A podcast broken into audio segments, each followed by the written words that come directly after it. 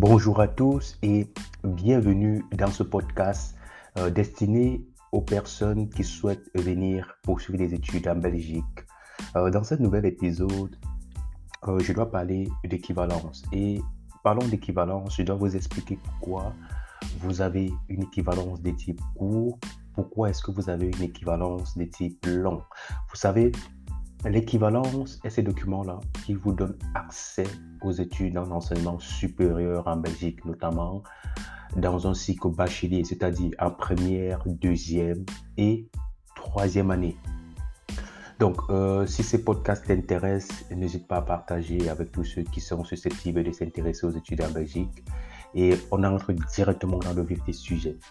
Alors, quels sont les facteurs qui influencent une décision d'équivalence selon moi? Vous savez, ça fait bientôt sept ans que j'accompagne ces personnes-là qui ont pour ambition de venir étudier en Belgique. Dans ce podcast, je vous explique donc, je vous donne deux raisons, selon moi, euh, qui impactent ou alors qui influencent sur la décision d'équivalence. Déjà, il faut savoir qu'avec une équivalence de type court, vous ne pouvez poursuivre vos études que dans l'enseignement de type court, c'est-à-dire en cycle bachelier, première, deuxième ou troisième année. Avec une équivalence de type long, vous pouvez non seulement poursuivre vos études dans l'enseignement de type court, mais vous avez également accès aux études de type long. Ceci dit, avec une équivalence de long, vous avez accès aux études à l'université parce que la plupart des études, des formations de type long se donnent à l'université, alors que la plupart euh, des formations euh, de type court se donnent dans des hautes écoles. C'est ça la différence majeure. Alors, selon moi, il y a deux facteurs qui influencent sur euh, la décision d'équivalence. La première chose qui influence, c'est euh, le type d'études que vous avez fait depuis votre pays. Donc, après votre baccalauréat, si vous avez par exemple poursuivi des études dans un domaine qui est considéré comme de type court en Belgique, il y a de fortes chances qu'au moment d'introduire votre demande de l'équivalence auprès du service de l'équivalence de Belgique, qu'on vous donne une équivalence de type court parce qu'on estime que euh, l'orientation choisie pour vos études est, une orientation euh, de type court. Donc ça, c'est le premier facteur. Et la deuxième chose, selon moi, qui impacte ou alors qui influence sur la décision d'équivalence, c'est le domaine d'études choisi.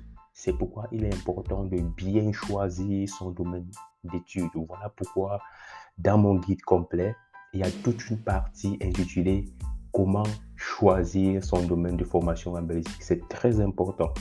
Si vous faites le mauvais choix, cela impacte non seulement sur toute la procédure, mais également sur votre carrière. Donc, il faut faire le bon choix. C'est très important. Vous pouvez également prendre des séances de coaching. Ceux qui veulent n'hésitez pas à réserver des séances de coaching pour discuter avec moi. C'est très important. Alors, je disais donc que la deuxième chose, selon moi, qui influence sur la décision d'équivalence, c'est le domaine de formation que vous choisissez. Par exemple, pour quelqu'un qui choisit euh, une formation comme médecine, euh, biologie, sciences biomédicales, etc., il y a de fortes chances que son équivalence soit de type long. Pourquoi? Parce que euh, les études dont il envisage en Belgique sont des études de type long, c'est-à-dire il ne va pas s'arrêter au bout de trois années. C'est parti minimum pour cinq années d'études. C'est pourquoi c'est important. Par contre, l'étudiant qui doit choisir des études telles que paramédicales, soins infirmiers, des soignants, euh, des études qui ont un caractère beaucoup plus professionnalisant, euh, il y a de fortes chances également que l'équivalent soit de type court. Parce qu'on estime que l'étudiant, au terme de ces trois années, euh, euh, est, sûr ou alors peut directement être opérationnel.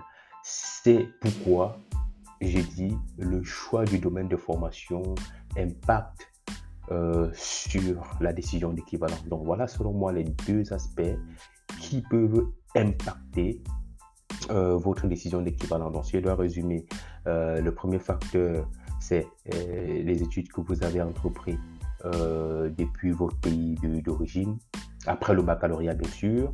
Et la deuxième chose, c'est le choix, le domaine de formation que vous voulez faire en Belgique. Donc voilà, euh, j'espère avoir été un peu plus clair dans cet épisode de podcast. Pardon, dans cet épisode du podcast. Euh, j'y arrive. Euh, n'hésitez pas également à, à, vous abonner et à partager le contenu si cela vous intéresse. Et on se dit à très bientôt pour un nouvel épisode.